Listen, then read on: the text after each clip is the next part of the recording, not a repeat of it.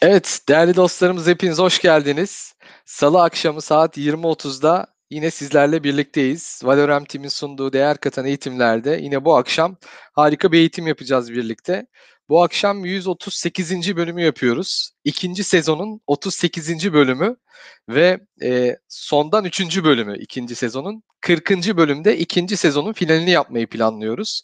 Yani ikinci neredeyse yılımızı tamamlamış olacağız sizlerle birlikte.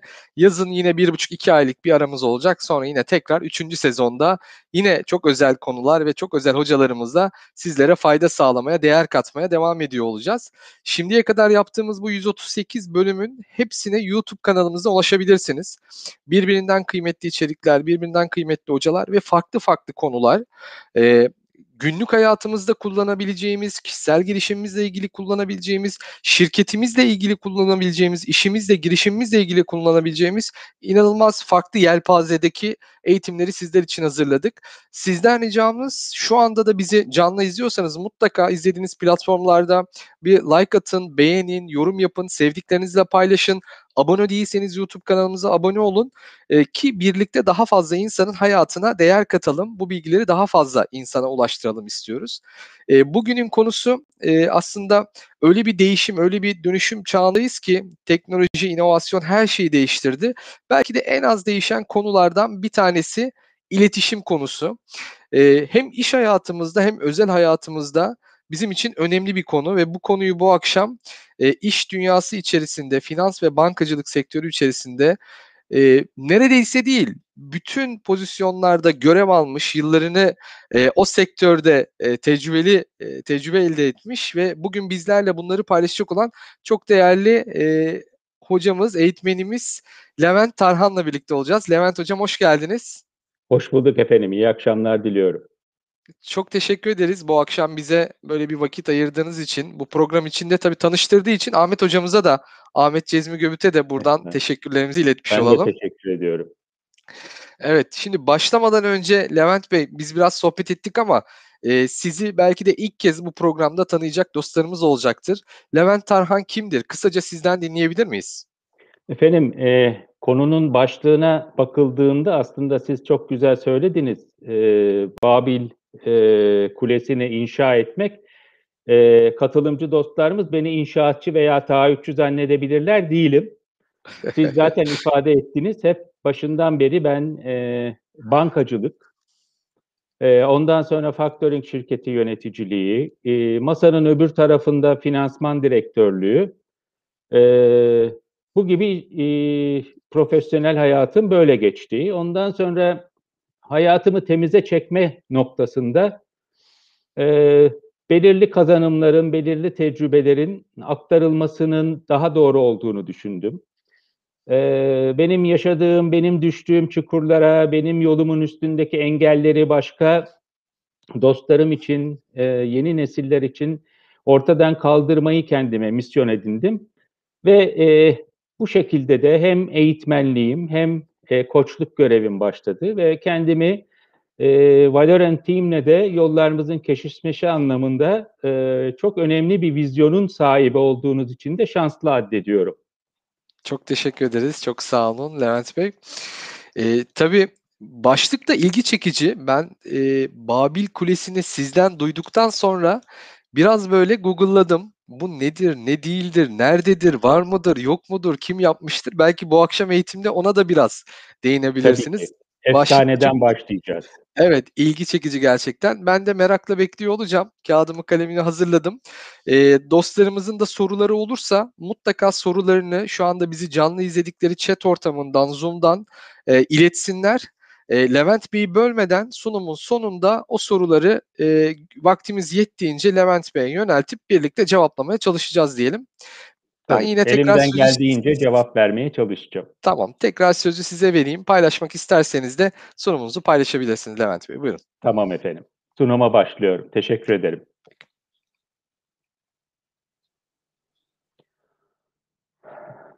Söylediğim gibi dostlar, kendimi temize çekmek aşamasında olduğum bir dönemde Hani derler ya bir hikaye okudum, bir söz duydum, hayatım değişti.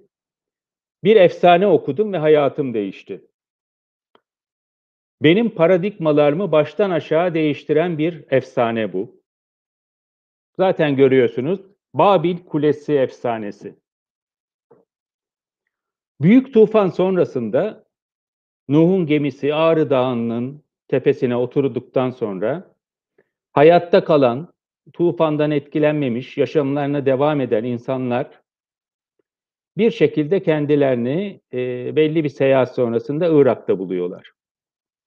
Diyorlar ki burada bir şehir kuralım. Ve birlikte hiç ayrılmayalım. Artık burada beraber yaşayalım. Şehri kuruyorlar, güzel bir şehir. Sonra da diyorlar ki hayatta kaldığımız için, Tanrı bizi esirgediği için Tanrı'nın ihtişamına uygun bir kule dikelim. O kadar yüksek olsun ki bu kule, kendimizi Tanrımıza da yakın hissederiz. Tanrı bunu duyuyor ve çok kızıyor. Diyor ki bu ne kibir? Siz bir kule dikerek benim ihtişamıma yaklaşabileceğinizi mi düşündünüz? Siz bir kule dikerek bana yaklaşabileceğinizi mi e, şey yaptınız, hedeflediniz? Ve çok kızan bu Tanrı, aynen efsanedeki ifadeyi söylüyorum, insanlara çok büyük bir ceza veriyor. Onların dillerini karıştırarak dünyanın dört bir yanına saçtı diye geçiyor efsanede. Onların dillerini karıştırarak dünyanın dört bir yanına saçtı. Bugünün ifadeleriyle baktığımız zaman aslında Tanrı insanların iletişimlerini bozdu, irtibatlarını kopardı. Bu Tanrı'nın en büyük ikinci cezası. Çünkü birinci cezası zaten tufandı. Canlarını aldı günahkarların. İkinci cezası iletişimlerini ve irtibatlarını kopardı. İşte bugün baktığımız zaman dostlarım bu büyük cezayı insanoğlunun telafi etmek üzere geçtiği, aldığı her mesafe, geçtiği her menzil, ulaştığı her menzil aslında medeniyet dediğimiz olguyu bize gösteriyor. Biz bu cezayı hafifletmek, bu cezadan kurtulmak için binlerce yıldır uğraşıyoruz ve bizim bu sürecimize de medeniyet deniyor. Şimdi ben bu sunumumda bu telafi sürecindeki bu Babil Kulesi'ni belki yıkılmış olan Babil Kulesi'ni tekrar yapmak üzere ne gibi yapı taşlarına ihtiyacımız var? Bunu yükseltmek üzere ne gibi yapı taşlarına ihtiyacımız var? Onları biraz irdelemek istiyorum.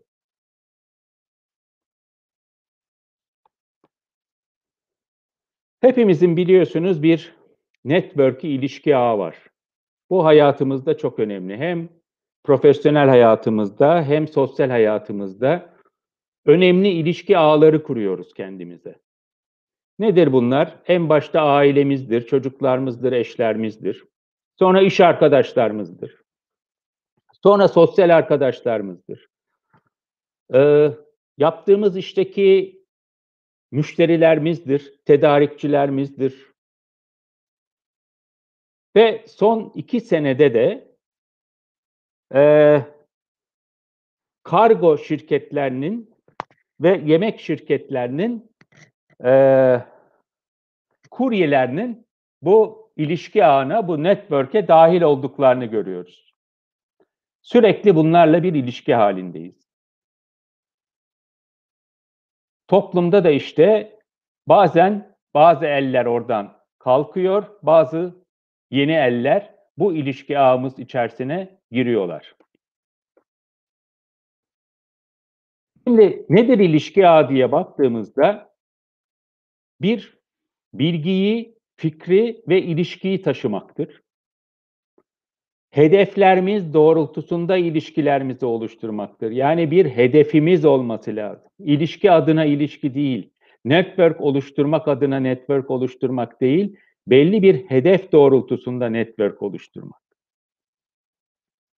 Ve ilişkiler yoluyla da hayatımızı, geleceğimizi planlıyoruz, başarıyı hedefliyoruz. İlişki ağı, network oluşturma süreci bir insanları tanıma, sevme ve güvenme sürecidir. Ve uzun vadeli bir süreçtir. Şimdi şöyle düşünelim. Her sektörde çok önemli belli toplantılar yapılır. Hepimiz toplantılara girip çıkıyoruz. Hangi sektör olursa olsun. Mesela bankacılık örneğinde biz pazartesi günleri çok ciddi, çok önemli aktif pasif e, komitesi toplantıları yaparız. Orada çok stratejik kararlar alınabilir. Size gösterdiğim fikir ilişki matriksini düşünelim. Onu açıklamaya çalışayım. Bu network oluşturma, ilişki ağını kuvvetli tutmanın faydalarını biraz gösterebilmek arzusundayım.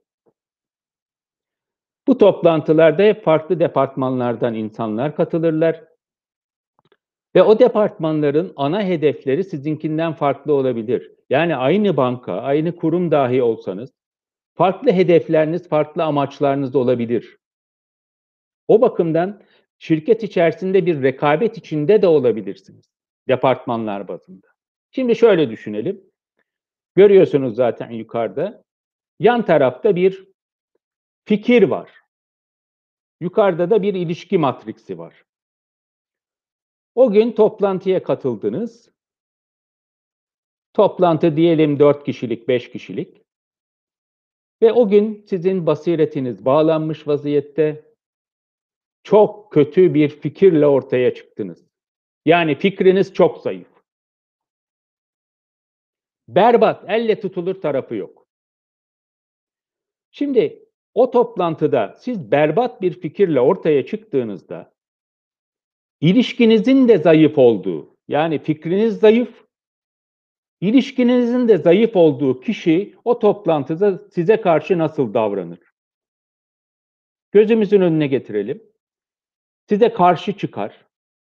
Söylediğiniz her şeyi çürütmeye çalışır. Başka veriler ortaya koyar. Yani sizi bir noktada gömmeye çalışır. Peki bu ölçüde berbat ve bu ölçüde zayıf bir fikrinizi aynı toplantıda ilişkinizin çok iyi olduğu başka bir kişi nasıl karşılar? Yana bakarsanız sizin namınıza biraz mahcup olur. Bu kuvvetli ilişkide çünkü sizle kombinesi vardır, maçlara gidiyordur, e, kahvaltılara ailelerinizi davet ediyorsunuzdur. İlişki gayet iyi. Bu kötü fikir, bu berbat fikir karşısında sessiz kalır. Belki sizi mimikleriyle uyarır.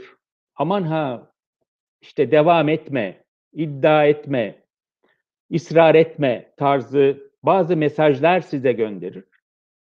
Ama size karşı çıkıp karşı çıkmaz sessiz kalır. Peki fikrinizin kuvvetli olduğunu düşündüğümüzde ilişkinizin zayıf olduğu kişi ne yapar? Fikriniz kuvvetli olduğu için, fikriniz iyi olduğu için beni ikna et der. Yeni veriler koy, biraz daha genişlet, biraz daha detaya gir, biraz daha fazla açıklama yap, anlamaya çalışır. Çünkü fikriniz kuvvetlidir. Peki kuvvetli fikrinizi ilişkinizin de kuvvetli olduğu kişi nasıl yaklaşır? Olayı sizden alıp sizin avukatlığınızı yapar. Hemen bu fikri uygulamaya koyalım. Hemen e, projelendirelim. Hemen başlayalım. Harika bir fikir diyerek sizin avukatlığınızı yapar. Yani bu fikir ilişki matriksinde kuvvetli ilişkiler kurmak her zaman sizin profesyonel olarak da sosyal olarak da faydanıza olan bir şeydir.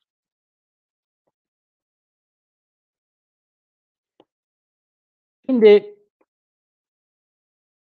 Bir başka yapı taşına gelelim. Bu ilişkileri peki biz bu network'ü nasıl kuracağız? Bu kuvvetli ilişkileri nasıl oluşturacağız? Elimizde ne gibi yapı taşları var diye baktığımız zaman elimizdeki ilk yapı taşı etkili konuşma.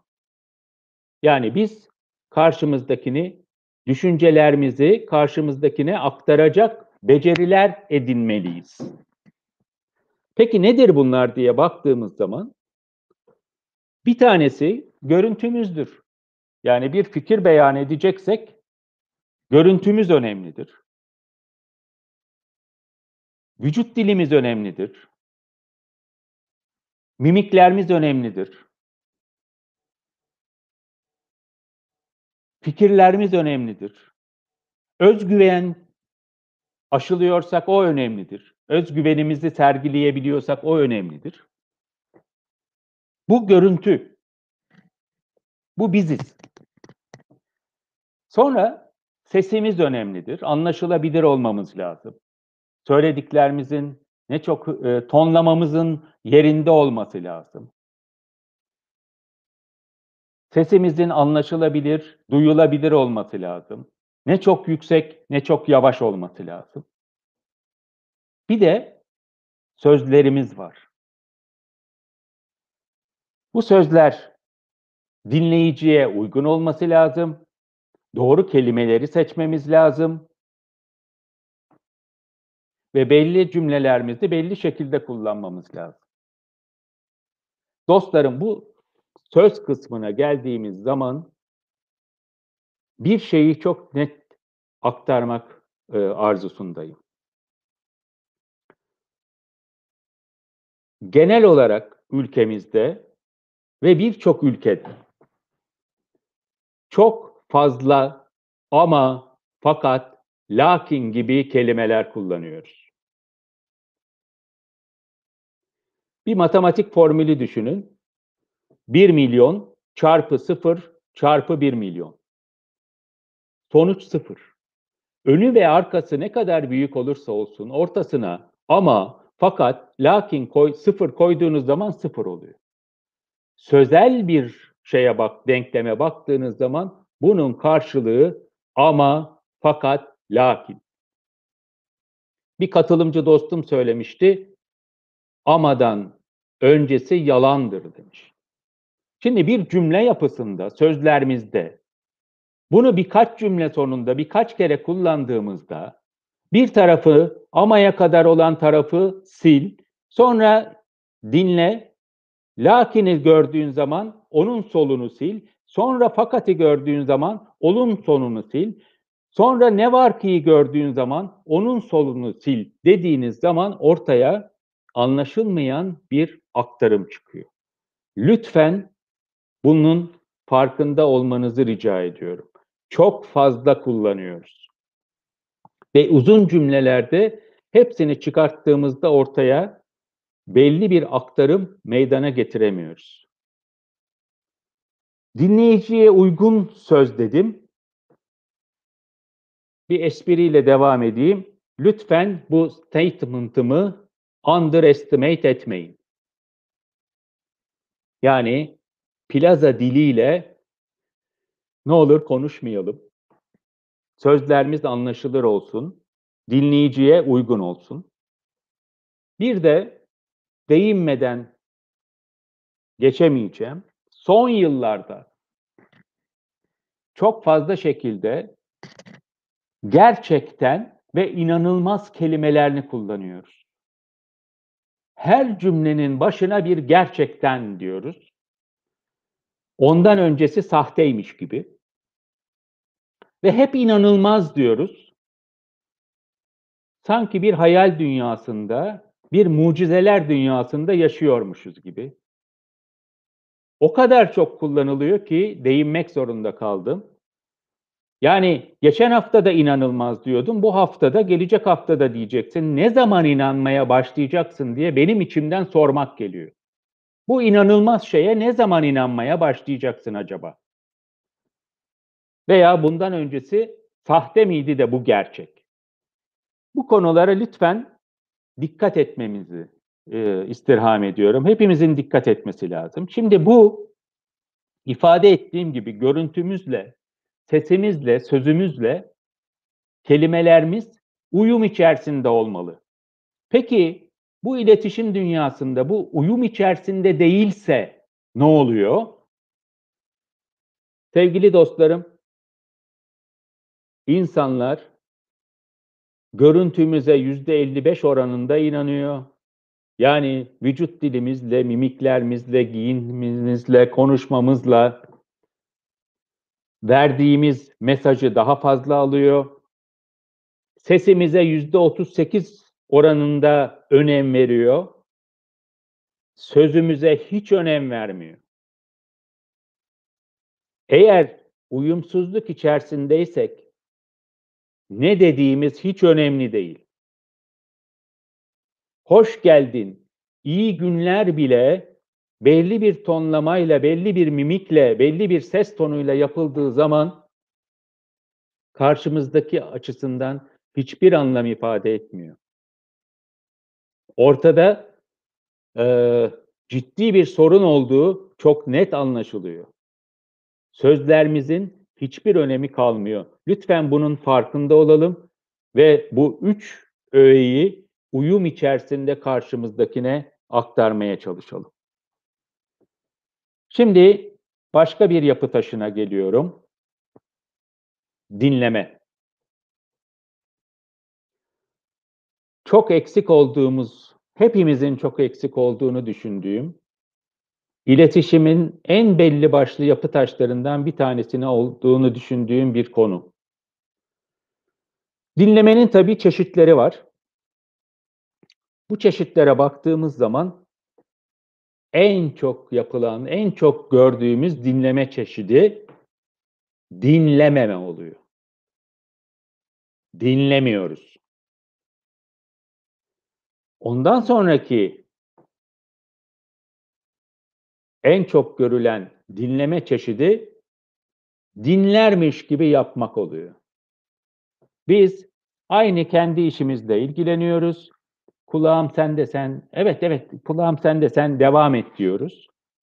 Dinlermiş gibi yapıyoruz. Arada bir yüzüne bakıyoruz. Ama dinlemiyoruz. Sonra seçici dinleme. Bizim için önemli bir konu var. Karşımızdaki kişi konuşuyor. Gene kendi işimize bakıyoruz.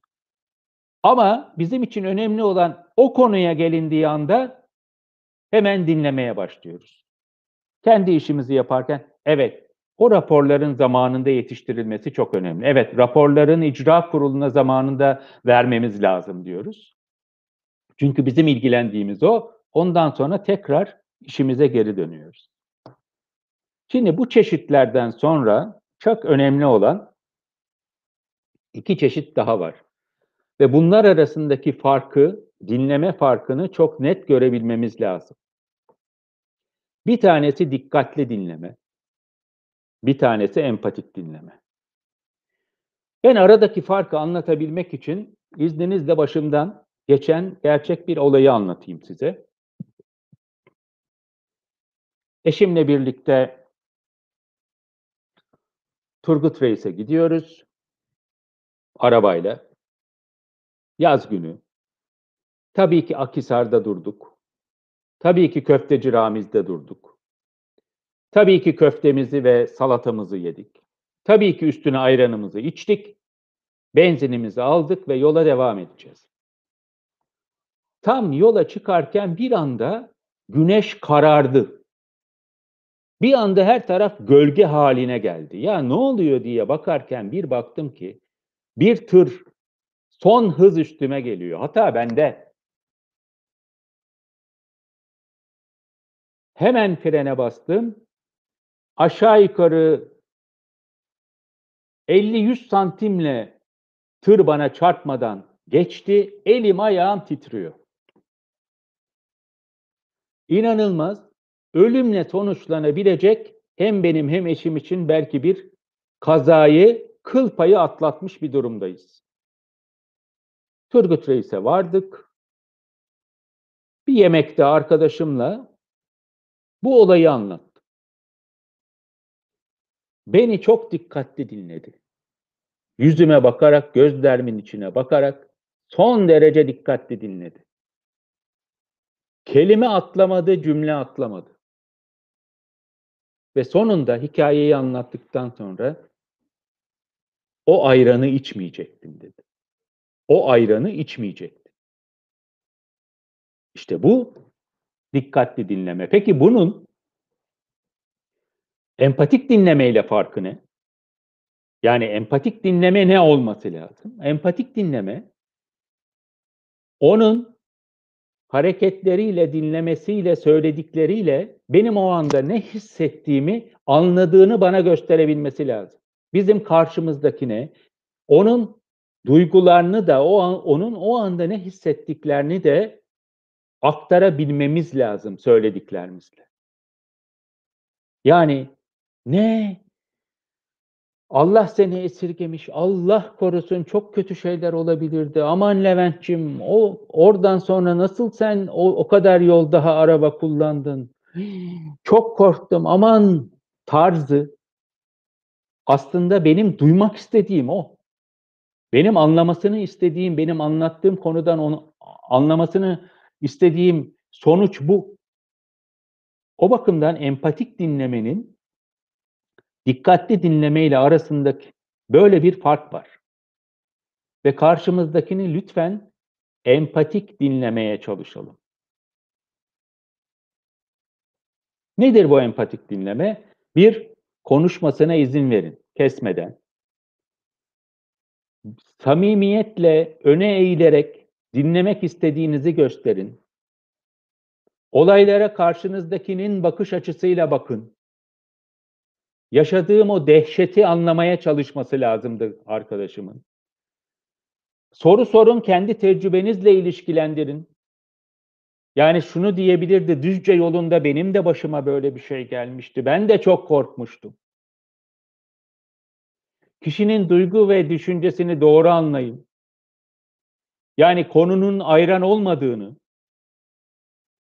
anladığınızı gösterin asla yargılayıcı olmayın, akıl vermeyin. Yani orada önemli olan benim ayran içmiş olmam değil. Şimdi bu yapı taşından sonra biz bu ilişki ağını kuvvetlendirmek istiyorsak ne yapacağız? İş arkadaşlarımızı, sosyal arkadaşlarımızı mümkün olduğu ölçüde tanımaya çalışacağız. Peki bu nasıl yapılır diye baktığımız zaman samimi bir sohbetle yapılacak tabii. Önce yeni bir arkadaş, yeni bir kişi bilgiye dayalı sorularla başlarız. Yani kaç yaşındasın, ismin ne, evli misin, ailen ne, çocuklar var mı, nerede okuyorlar? Bilgiye dayalı. Nerede oturuyorsun, ne iş yapıyorsun? Hangi şirketteydin? Hangi şirketten buraya katıldın? Gibi. Sonra bu aşama sonrasında artık yavaş yavaş nedene dayalı sorular sormaya başlarız. Yani o şirketi neden bıraktın? Neden Ankara'dan İstanbul'a taşındın? Ee, neden o e, birimden bu birime transfer oldun? Neden okulun o bölümünde bıraktığın başka bir bölümüne transfer oldun gibi. Yani bilgiye dayalı aldığımız bilgilerin nedenlerine yönelik sorularla başlarız. Ve bu aşamadan sonra da değere dayalı sorular sorulur. Nedene dayalı sorulardan zaten biz o kişinin değerleriyle ilgili bazı ipuçları ediniriz. Yani neden Ankara'dan İstanbul'a taşındığında, neden doktor olmak istiyorsun sorusunda o kadar farklı nedenler duyabiliriz ki insanların değerleri tamamıyla farklı olabilir. Yani do neden doktor oldun sorusuna bir tanesi ömrüm boyunca çok acı çekenlere şahit oldum. Onların acılarını dindirmek için doktor oldum diyen de çıkacaktır. 40 yaşına kadar biraz sıkıntı çekeriz ama ondan sonra bir muayene açtım mı artık paraya para demeyiz diyen doktor da çıkacaktır. Aynı mesleğin çok farklı değerlere dayalı sebepleri ortaya çıkacak. Bu değer derken peki neyi kastediyorum diye sorarsanız insanın kendini tanımladığı, insan için önemli olan unsurlardan bahsediyorum. İnsan için neler önemli? İnsan için aile mi önemli? Adalet mi önemli? Başarı mı? Öğrenme mi? Bilgi mi? Disiplin mi? Dürüstlük mü? Vefa mı? Mükemmelliyetçilik mi? Samimiyet mi? Takımdaşlık mı? Yardımseverlik mi? Vefa mı? Bunlara baktığımız zaman hatta belki para mı? Maddiyat mı? ana unsurları insanın kendini tanımladığı tek bir unsur değil. Bunların birçoğu farklı oranlarda hepimizde vardır. Fakat belirgin ve etkin hangileri ise onları öğrenmemiz lazım bir kişiyi tanırken. Neden bunu yapmamız lazım diye sorarsanız da ya biz bu insanlarla beraber çalışıyoruz. Ben bir yöneticiyim aile değeri çok yüksek olan birini ben iki kere cumartesi gel şu proje üzerinde çalışacağız dersem kaybederim. Cumartesi projelerine ana değeri veya etkin değeri, ağırlıklı değeri başarı olan birini çağırmam lazım. Takım çalışması olan birini çağırmam lazım. Ee, öğrenme olan, bilgi olan birini çağırmam lazım değeri bilgi olan birinden birimle ilgili bilgi saklamamam lazım. Çünkü kaybederiz. Veya e, önemli projeleri e, ana değeri mükemmelliyetçilik olan birini muhakkak takımın içerisine koymam lazım. Diğerini sorumluluk olan birini muhakkak o takımın içerisine koymam lazım. Çünkü şunun farkına vardım ki yıllar sonra sevgili dostlarım, İnsanlar, ekipler, kişiler çalışmak üzere şirketleri seçiyorlar ama yöneticileri bırakıyorlar. Her ne kadar ben şirketten istifa ettim diyorsa, ben şirketi bırakıyorum diyorsa da bunun altında yatan gerçek aslında o sizi bırakıyor, yöneticisini bırakıyor.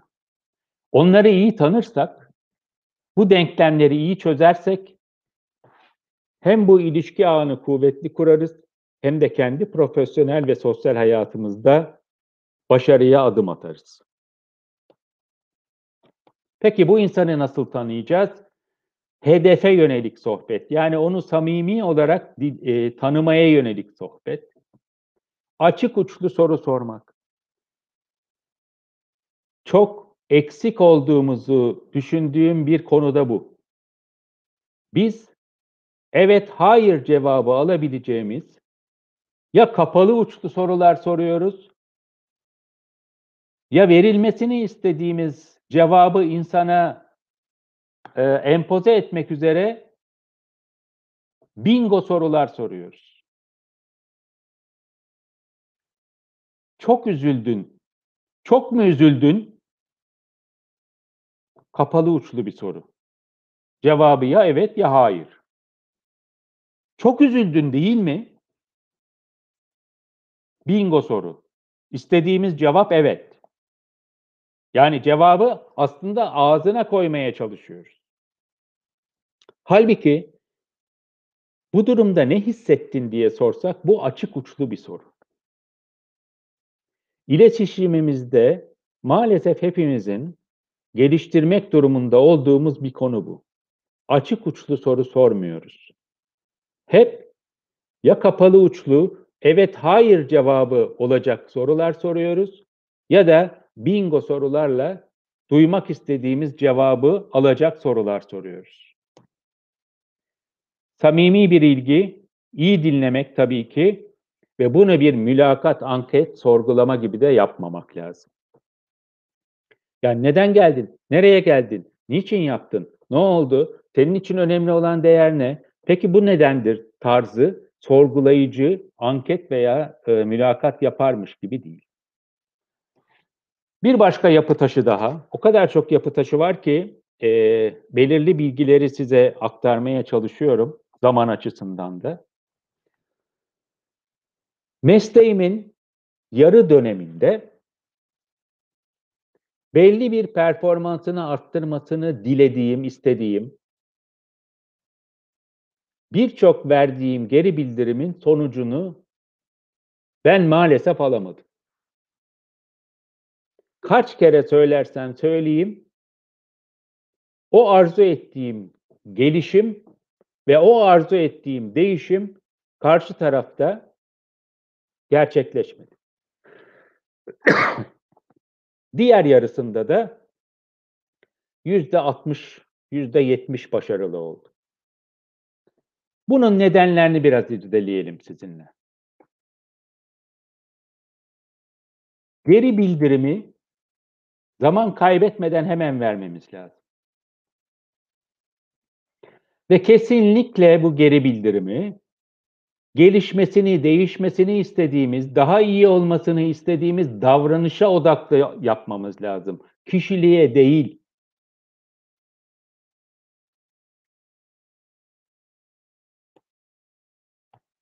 Gerçeklere ve kanıta dayalı olmamız lazım geri bildirimi. Ve çok eksik olduğumuz bir taraf ne yapılmasını istediğimizi çok net tarif etmeliyiz. Genelleme yapılmaksızın. Senin çok daha yaratıcı olmanı istiyorum Ahmet. Çok daha analitik raporlar bekliyorum Ayşe. Senden çok daha e, ilgili olmanı istiyorum Levent. Bunlar o kadar belirsiz tarifler ki o kişi kendisinin analitik olmadığını, o kişi kendisinin e, yaratıcı olmadığını, o kişi kendisinin anlaşılmaz raporlar hazırladığını zaten düşünmüyor ki. Ve sizin yanınızdan çıktığı zaman ya benim raporu gene bu anlamadı, her şeyi koydum oraya halbuki diyor. Daha ne yaratıcı olacağım ya elimden her şey işi yapıyorum sen anlamıyorsun diye düşünüyor içinde. Ve siz ne kadar söylerseniz söyleyin o davranış gelişmiyor. Halbuki e, daha ilgili ol Levent diyen eşimin şöyle demesi lazım. Çok net bir örnek vereyim. Levent'ciğim iki kahveyle odaya girdiğim zaman kalk, kahveni al. Sonra şu gördüğün uzaktan kumandanın şu düğmesine basarak o televizyonu kapat. Sonra bana dön ve benim o gün işte ne yaşadıklarımı sana anlatmamı sabırla dinle. Dinlerken lütfen çözüm önerme, yorum yapma. Ondan sonra ben konuşmayı bitirdiğim zaman sen de kendi gününün, kendi iş hayatının, o gün yaşadıklarının ne olduğunu anlatırsın. Veya lütfen daha romantik ol Levent yerine Levent lütfen her cuma gelirken bana kır çiçeği getir tarzı çok net tarif edilen genelleme yapılmaksızın tarif edilen bir geri bildirime ihtiyaç var. Özel hayatta da, sosyal hayatta da, iş hayatında da. Umarım bu örneklerle bazı şeyleri oluşturabilmişimdir. Geri bildirimi muhakkak kişiye özel yapmamız lazım. Herkesin ortasında yapmamamız lazım. Ve kesinlikle eğer yapacaksak bir kişiye senden daha anlaşılır raporlar şey yapıyorsun, e, bekliyorum dediğimiz kişiye sen zaten rapor yazmayı, hazırlamayı da bilmiyorsun gibi kişiliğine yönelik, sen zaten hiç analitik değilsin gibi kişiliğine yönelik ifadeler kullanmamamız lazım. Ve bunu böyle yapmanı istemiyorum yerine ne yapılmasını istediğimizi çok net ifade etmemiz lazım. Şöyle yapma, böyle yapma değil. Şöyle yap, böyle yap tarzı çok net ifadelerimiz olması lazım. Bu bildirim her eksiklikte bir güçlü yön, bir iyi niyet bulmamız, araştırmamız, aramamız lazım. Diyeceksiniz ki bu nasıl olur? Örnek veriyorum. Her şeyi aynı sayfa içine koyan, anlaşılmaz bir rapor getiren kişi niçin böyle bir hareket yapıyordur? Niçin böyle bir rapor getiriyordur? Sizin bir sayfada her türlü veriyi görmenizi arzu ettiği için siz oraya baktığınızda eksikliğini duyacağınız hiçbir bilginin olmamasını istediği için böyle bir şey yapıyor. İyi bir rapor değil, doğru. Fakat niyeti iyi. Başka bir örnek. Üstünüze e, yardımcınız geldi, kahve döktü. Niçin? Ya bunda iyi bir, bir güçlü yön olabilir mi? Bunda iyi bir niyet olabilir mi? diye düşünmemek lazım. Paradigmalarımızı değiştirmemiz lazım. Bunda bir iyi niyet var.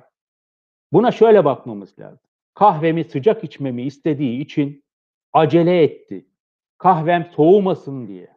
Kendisinden rica ettiğim kahvemi hemen getirmek için bunu yaptı. Tarzı bakabilmemiz lazım.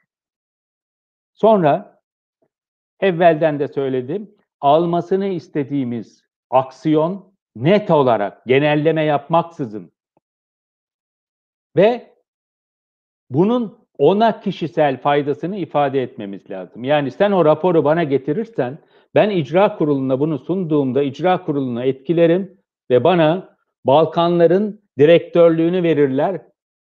Değil. Kendinize olan fayda değil. Bu davranışını değiştirmesinin ona getireceği faydayı ortaya koymamız lazım. Başka bir konuya geçmek istiyorum. İletişimde. İlişki dediğimiz zaman çatışma olmazsa olmaz.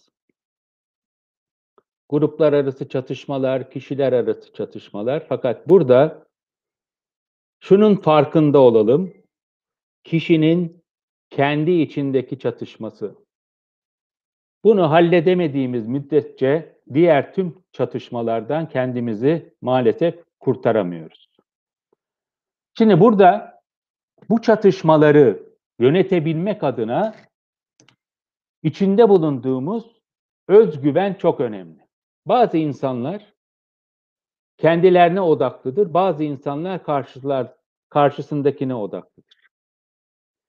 Kendine odağın kuvvetli olduğu kişi, karşısındakine de odaklanıyorsa, yani kendine odağı da, karşısındakine odağı da kuvvetliyse, onu anlamaya çalışıyorsa,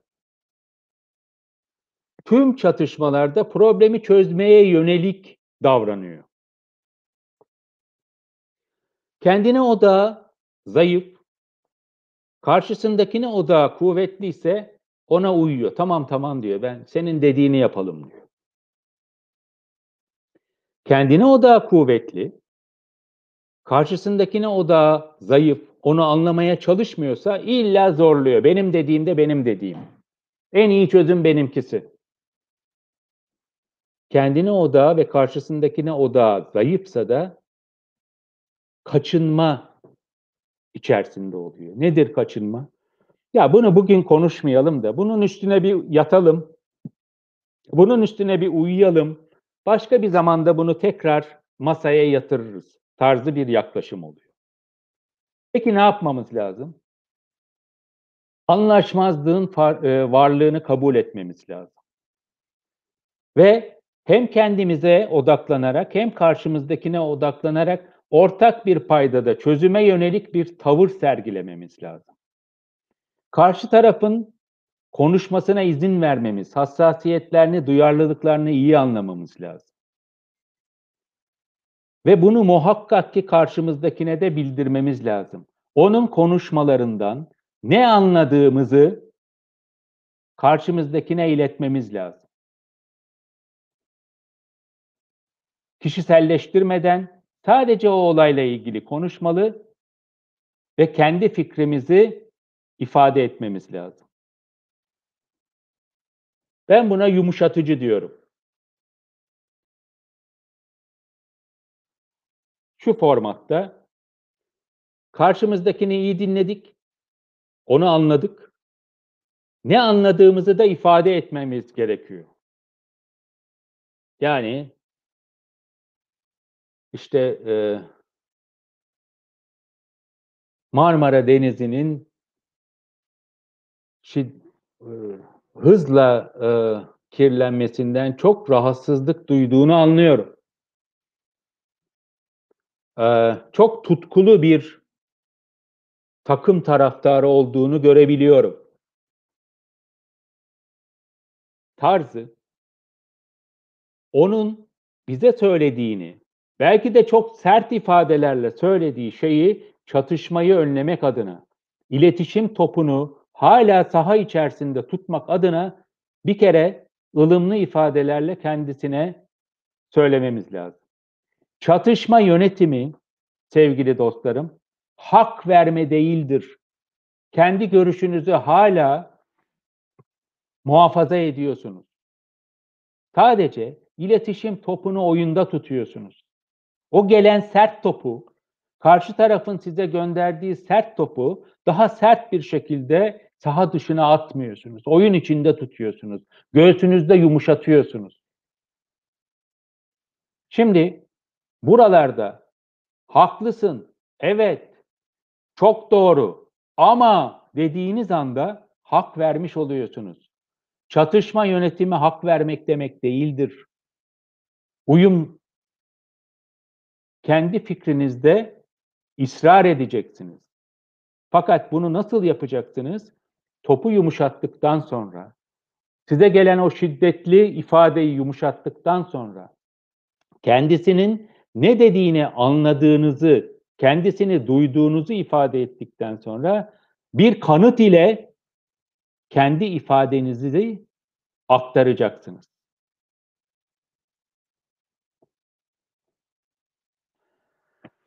Şimdi ben e, meslek hayatımda ama meslek hayatı derken e, kendimi temize çektiğim eğitim hayatında karşılaştığım bir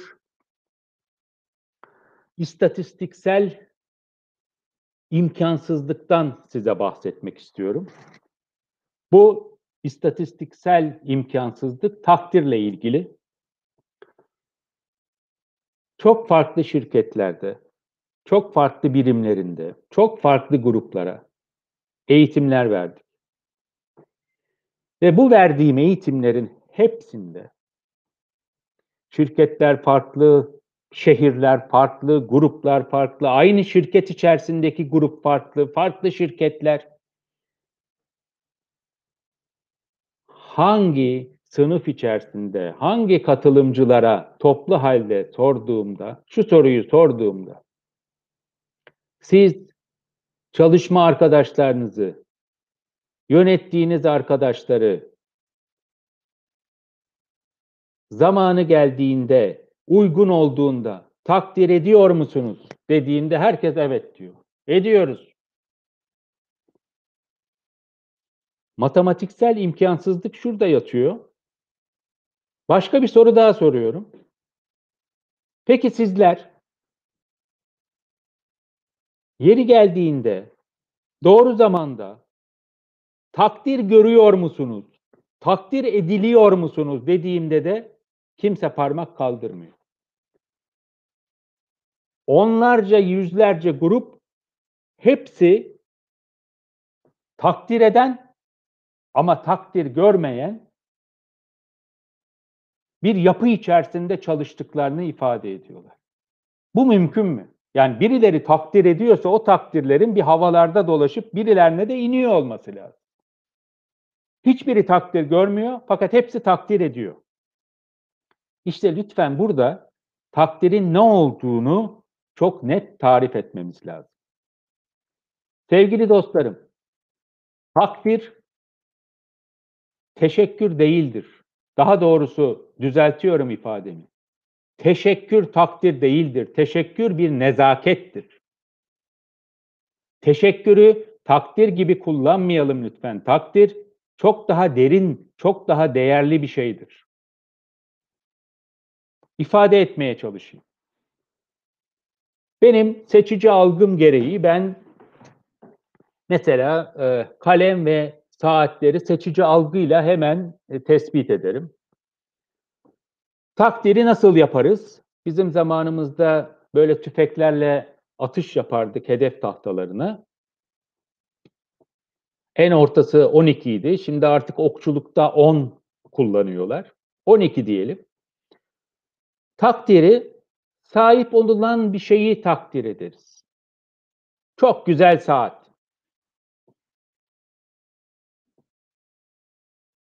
Veya çok güzel rapor. Bu insanı mutlu eder mi karşımızdakini? Evet eder. Nereden vururuz? Nereyi vurmuşuzdur? 12 üzerinden belki 8'leri bir yerlerde vurmuşuzdur. Mutlu eder insanı da. Daha mutlu edecek takdir şekilleri de var. İkincisi, ne güzel saat seçmişsin veya ne güzel rapor hazırlamışsın dediğimizde artık kişiyi o başarının içine ortak ediyoruz. Kişiyle bunun bir ilintisi var. Öbüründe saat güzel. Saati sen mi dizayn ettin? Sen mi imal ettin? Sen mi düşündün? Hayır. Sen sadece sahip oldun. Ne güzel rapor hazırlamışsın da artık sen o raporu hazırladın. Ne güzel saat seçmişsin de artık senin orada bir katkın var. Sen seçmişsin. Mutlu ettiniz mi? Evet. 8 şimdi çıktı 10'a. Fakat esas takdir o başarının arkasındaki o kişinin kişilik özelliğine yaparsanız anlam ifade eder. Yani siz ne kadar zevklisiniz? Çok güzel bir saat takmışsınız ve o saat giyiminizle çok uyumlu. Sen ne kadar analitik bir insansın? Mükemmele yakın bir rapor hazırlamışsın. İçinde e, bulamadığım hiçbir veri yok. Veya sen ne kadar mükemmelliyetçi bir insansın? Harika bir rapor şey yapmışsın. Tamamıyla e, her şeyi görebildiğim bir rapor. Burada artık o başarıyı getiren, o başarılı davranışı yaratan insanın kişilik özelliğine takdir yapıyorsunuz. Gerçek takdir budur. O performansın altındaki kişilik özelliğini bulmamız lazım. Bir istisna var burada. Çok yaptığımız için söylüyorum. Teşekkür etmek takdir değildir zaten söyledim. Nezakettir. Ve takdir ediyorum zaten diyenlerin büyük bir kısmı da sadece teşekkür ediyorlardır.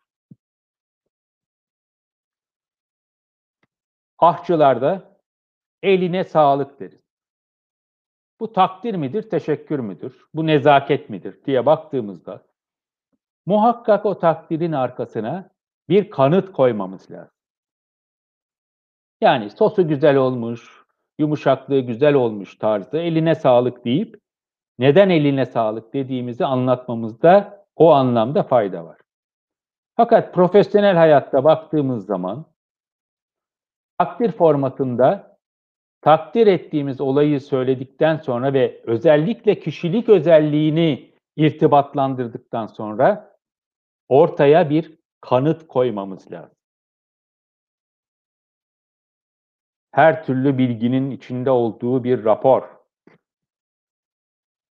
Çok yaratıcı bir resim.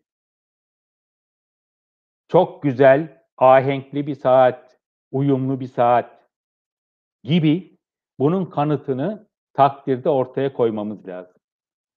Burada kendimizi çok geliştirmemiz gerektiği kanaati taşıyorum. Şimdi dostlarım, Bu kulenin Babil Kulesi'nin dikilmesindeki bazı yapı taşlarına değinmeye çalıştım kısıtlı zaman içerisinde. Burası biliyorsunuz un kapanında işte Valens su kemerleri. Ta Kemerburgaz'dan suyu şehir merkezine taşımak için yapılan Bizans'tan kalma yapı bu. Sevgili dostlar, eski Bizans'ta, eski Konstantiniye'de bu açılacağı zaman mimarını bunun altına dikerlermiş. Su verildiği zaman statikte, mekanikte, hesapta bir hata yapılmışsa ve bu yapı çökerse mimarı onun altında kal kalsın diye. Ve o mimarın hayatını kaybedeceği için ne Bizans'ın taşını suçlama, ne Bizans'ın suyunu suçlama, ne Bizans'ın harcını suçlama gibi bir hakkı vardı. Bu yapı çökerse o mimar altında kalır, hayatını kaybeder.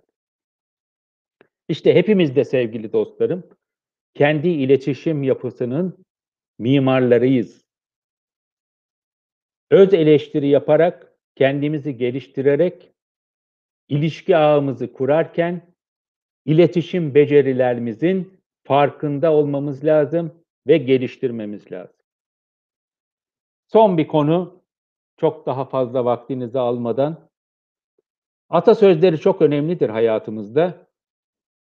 Bazıları bizi çok doğru yönlendirir, çok ciddi hayat dersi verir. Fakat benim rast geldiğim bir tanesi var ki, bende bu paradigma değişikliği olduğu zaman dedim ki bu atasözü çok yanlış. O atasözü doğru söyleyeni dokuz köyden kovarlar. Kardeşlerim hakikaten bir gözünüzün önüne getirir misiniz?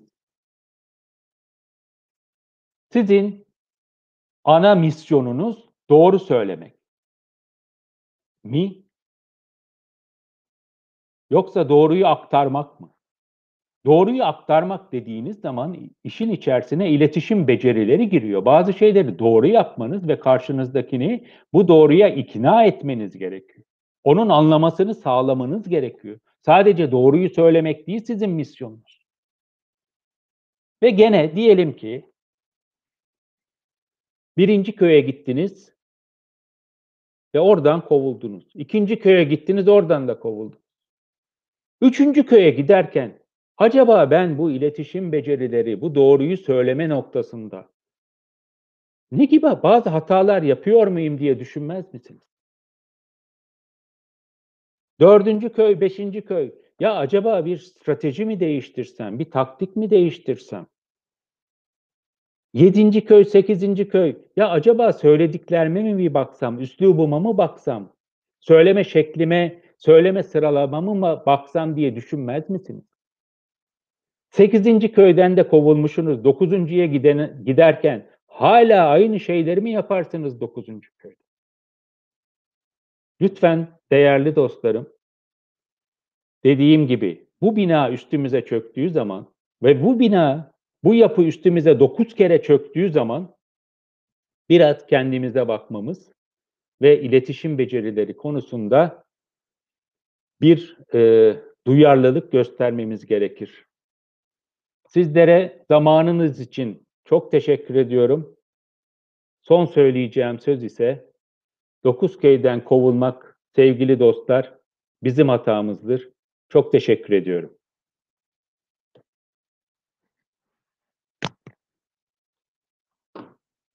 Evet Levent Hocam çok teşekkürler. Ağzınıza sağlık. Ekranınızı eski haline getirebilirsiniz. Ee, bambaşka bir eğitimdi.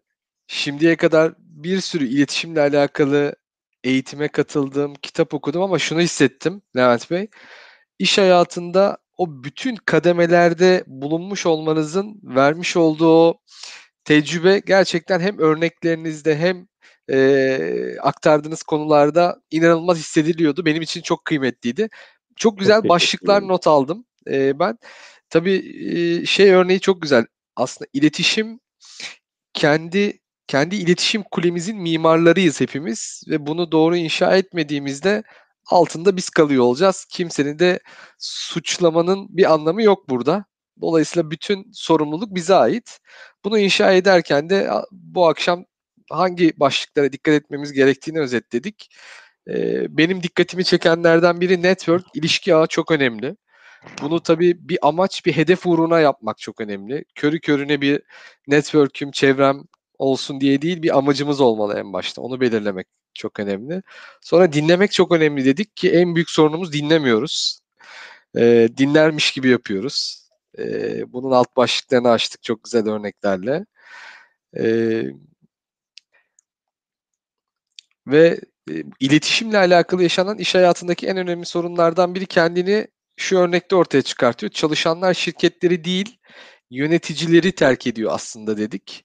Bu da e, iletişimin ne kadar e, eksik ya da yanlış kurduğumuzu belki iş hayatında yöneticiler olarak gösteriyor. Soru sormak önemli dedik. Bingo soru, bingo sorular bu kelime mesela bu kalıp çok hoşuma gitti benim.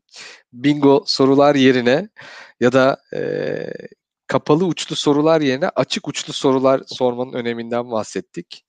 Nasıl geri bildirim e, verilir? Bu başlı başına bir yani inanılmaz kıymetliydi orada aktardıklarınız, verdiğiniz örnekler. Yani orayı ben birkaç sefer daha izlemeliyim, dinlemeliyim. Onu fark ettim. Çok değerli.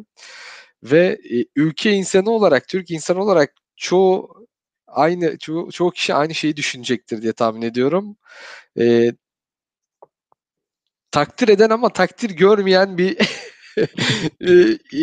şeyiz, milletiz gibi bir algı olabilir. Gerçekten herkes aynı şeyi e, düşünüyordur diye e, şey yaptım. E, Aslında takdir örnekleri. ettiğini zanneden diyelim.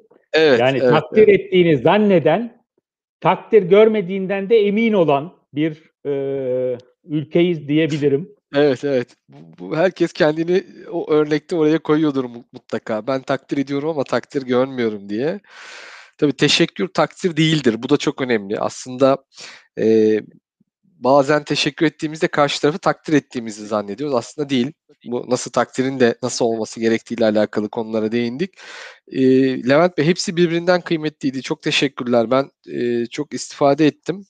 E, şimdi dostlarımızın da soruları varsa e, onlara da şöyle birazcık vaktimiz varsa hemen bakabiliriz. Siz de chat ortamından görüyorsunuzdur muhtemelen. Bazı yorumlar görüyorum ama aşağı doğru inemiyorum. Evet. Belki şey olabilir. Evet, Fulya Hanım demiş ki yaşamımızda olması gereken kişilerle iletişimde gerekli becerileri bize aktardığınız için teşekkür ederiz demiş. Tamam. Empati kurarak dinledim, siz dinlettirdiniz demiş. Ondan sonra çok güzel teşekkür mesajları var. Ee, onları da iletmiş olalım. Şöyle soru. Dostlarımız şeyi sormuş. Bir belge alacak mıyız bu eğitim sonrasında? Ee, maalesef bir belge almıyoruz ama e, belgeden daha kıymetli şeyler alıyoruz aslında biz bütün eğitimlerimizde. Çok güzel bilgiler e, öğrenmiş oluyoruz. Şöyle ben Zoom ortamına da bakayım. Zoom'da da birçok dostumuz var. Oradan gelen sorular varsa onları da size yönelteyim Levent Hocam.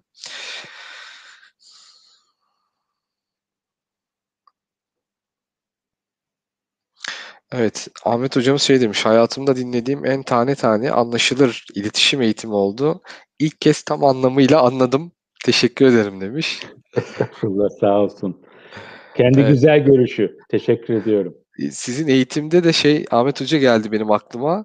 O inanılmaz kelimesini böyle heyecanla ve coşkuyla kullanmayı seviyor. Hatta WhatsApp'tan ona yazdım siz o inanılmaz kelimesini söyleyince. Evet. Gerçekten ve inanılmaz. Çok kullanmaya başladık. Bunlara dikkat etmek lazım dediniz. Evet. Evet hocam. E, son olarak da e, Levent Hocam varsa dostlarımız sorularını chat ortamına iletebilirler. Ben kısacık da e, Valorem Team ile alakalı kısa bir bilgi aktarmak istiyorum. E, Tabii ki. Bizi, bizi ilk kez dinleyen dostlarımız için Valorem Team nedir? ne yapar, ne fayda sağlar? E, Valorem Team Latince'de değer anlamına geliyor. E, biz kendimize, çevremize ve ülkemize değer katmaya odaklanmış bir takım inşa ediyoruz ve bunu bir iş platformu üzerinde inşa ediyoruz. E, yaptığımız iş yenilikçi bir iş. E, hatta sohbet ettik Levent hocamızla da böyle 3 yıl 5 yıl sonrasının işini inşa ediyoruz. Teknoloji, inovasyon ve girişimcilik odaklı yeni nesil bir danışmanlık platformu diyoruz yaptığımız işe. E, danışmanlık deyince hemen akla şey geliyor yani bir danışmanlık yaptığınızda karşı taraftaki firmaların, kişilerin gelişimine bir katkı sunmanız gerekiyor. Bu firmalar olduğunda e, cirolarının, müşteri sayılarının artması, maliyetlerinin, e, masraflarının azalması anlamına geliyor. Ama bunu yaparken biz iş modelimizin yenilikçi tarafı bunu e, teknolojiyi kullanarak, yazılım çözümlerini kullanarak, özellikle abonelik modelli, SaaS modelli yazılım çözümlerini kullanarak yapıyoruz. Bu sayede e, dijital dönüşüme de firmaların, COBİ'lerin, işletmelerin dijital dönüşümüne de destek olmuş oluyoruz. Ve yapmış olduğumuz bu çalışmalar sayesinde teknoloji zade değil, e, teknoloji zede değil, teknoloji zade firmalar ve teknoloji zade insanlar oluşturuyoruz. E, bir anlamda e, şunu ortaya koyuyoruz. Yazılımların, teknolojilerin, algoritmaların, robotların çalıştığı ve insanların ve şirketlerin bu teknolojiden gelir elde ettiği, değer elde ettiği, fayda elde ettiği bir model kurguluyoruz. Tabii bu nasıl, firmanıza nasıl bu fayda sağlar Valorem Team ya da kişi olarak, şahıs olarak bir danışman, bir iş insanı olarak size nasıl fayda sağlar? Merak ederseniz şayet buradaki kare kodu okutup telefonunuzda hemen kısa bir Team'in tanıtım sunumu var. Detayları oraya girip izleyebilirsiniz. Ee, yine öğrenmek istediğiniz konular olursa bizimle iletişime geçebilirsiniz. Değer katan eğitimlerde Valorem Team olarak bizim yaklaşık bir buçuk yıl önce hayata geçirdiğimiz sizler gibi, Levent Hocam gibi birbirinden kıymetli iş insanlarının tecrübelerini, bilgi birikimini e, önce birbirimizle paylaşalım dediğimiz sonra da neden birbirine anlatıyoruz bunu? Açalım, herkesin hayatına değer katalım, herkese fayda sağlasın dediğimiz bir sosyal sorumluluk projesi olarak ortaya çıktı. E, ve işte şu anda bu akşam 138 oldu. İkinci sezondayız. Ee, inanılmaz konular, inanılmaz e, hocalarımızı, eğitmenlerimizi konuk ettik. Bütün yayınlarımıza YouTube kanalımızda ulaşabilirsiniz. Abone değilseniz mutlaka abone olun. Beğeniyorsanız da sevdiklerinizle paylaşın ki daha fazla insanın hayatına birlikte değer katalım istiyoruz. Sadece YouTube'dayız. Bütün eğitimlerimizi artık e, ses kayıtlarını podcast olarak e, Spotify, Anchor, Apple, Apple Podcast ve Google Podcast'te de yüklüyoruz. Podcast olarak da bu eğitimlerin hepsini birkaç gün sonra dinleyebiliyor olacaksınız. Diyelim. Ben bunu şöyle kapatmış olayım. Son olarak böyle sorulara da bir bakalım. Gelen sorularımız önem varsa. Önem verdiğim e, e, Ziya Bey, burada önem verdiğim bir Buyurun. şey görüyorum. E-kalem hangi e, iletişimde görsellik ve ses, sözün yüzde beş oranı, güzel bir kıyafet, jest ve güzel bir ses tonuyla söylenecek kötü veya gereksiz sözler başarılı bir iletişim sağlar mı diye bir soru var. Evet. Şimdi onu e, sanıyorum ki doğru aktaramamışım. Şöyle demeye çalışmıştım aktarırken. Görünümümüz, sesimiz ve sözlerimiz uyum içerisinde olmalı. Eğer uyum içerisinde değilse karşımızdaki bizim ne söylediğimize hiç bakmıyor. Yani biz çok güzel sözler söylesek bile onu görünümümüzle, mimiklerimizle, duruşumuzla, ses tonumuzla, jestlerimizle desteklemez isek karşımızdaki kişi ne dersek diyelim sözümüze bakmıyor. Bunu desteklememiz lazım. Yani kötü söz söylediği için söze yüzde beş bakılıyor değil. Çok iyi söz söylesen dahi bunu desteklemiyorsan görünümünle, ses tonunla, sesinin e, söylediğin şeylerle söz, söze ne söylediğine bakılmıyor. İyi söylesen dahi o iyi algılanmıyor. Onu ifade etmeye çalışıyorum. Belki bir örnekle daha gidelim. Ee, seksist bir yaklaşım içerisinde olmak istemiyorum. Fakat bunu anlatabilmek için söylüyorum. Hepimizin başına gelmiştir. Eşimiz aramıştır. Bir toplantının ortasındayızdır. Hayatım seni hemen arayacağım, şu toplantı bitsin demişizdir. Ve unutmuşuzdur. Eve geldik. Kapıdan içeri girdik. Hoş geldin. Güzel mi söz? Güzel, kötü bir şey yok. Nasılsın hayatım? E, ay çok yorulmuşundur sen. Hemen çorbanı getiriyorum canım. Vaktin de yok tabii. Çok yorgun, çok yoğun bir gün geçirdin herhalde. Kötü bir söz var mı? Gayet Yok. güzel. Ama hepimiz şunu hissettik. Hani Amerikan dizilerinde olur ya. Başın belada adamım. Yani Hazır sözler ol. güzel de olsa adamın başın belada. E, aramadın ama hiç önemli değil. Çok yoğun olduğun için çok da yorgunsun. Yok canım niye kızayım ya? Aa. Aramadın. Ah benim kocam çok çalışıyor zaten. Kötü bir söz var mı? Yok. Ama mimiklerle, jestlerle, ses tonuyla bu desteklenmiyor. Ortada kötü bir kelime yok, kötü bir söz yok, kötü bir cümle yok. Bunu anlatmaya çalışmıştım. Yoksa sözlerin kötü olması değil. Bu üçünün uyum içerisinde olması gerekir. Umuyorum biraz anlatabildim. Evet, teşekkür ederiz hocam. Ee, Hasan Bey de teşekkürler demiş ve demiş ki e, geri bildirim talebimizi talebimizi nasıl bildireceğiz demiş. Muhatabımızın geri bildirimde bulunmasını nasıl sağlayabiliriz demiş bir de. Soru sorarak. Nasıl buldunuz? Nasılsınız? Yani sadece performans top, e, toplantılarını bekleyerek onun aldığı notları size yığarak sizin hatırlamadığınız şekilde değil. Siz eğer geri bildirim istiyorsanız efendim nasıl buldunuz? Bunu nasıl geliştirebilirim? Beğendiniz mi? Bunu nasıl daha e, şey hale get anlaşılabilir belki hale getirebiliriz? Daha kapsamlı hale nasıl getirebiliriz? Tarzı kendimiz gidip soru sorarsak geri bildirim imkanını yaratmış oluruz. Evet.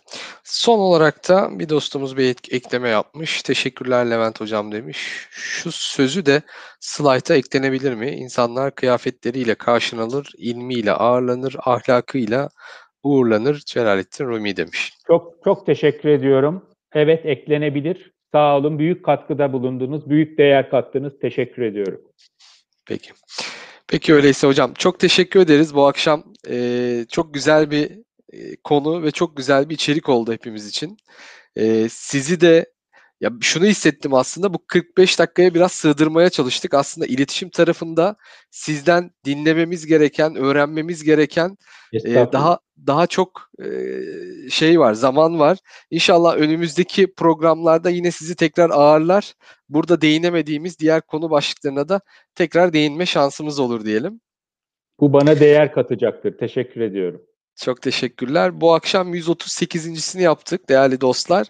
Ee, hayatımızın, iş hayatımızda ve özel hayatımızdaki en önemli noktalardan biri e, iletişimi e, masaya yatırdık. E, Sayın Levent Tarhan hocamızla birlikte. Önümüzdeki hafta yine çok kıymetli bir hocamız ve çok güzel bir konuyla yine karşınızda olacağız.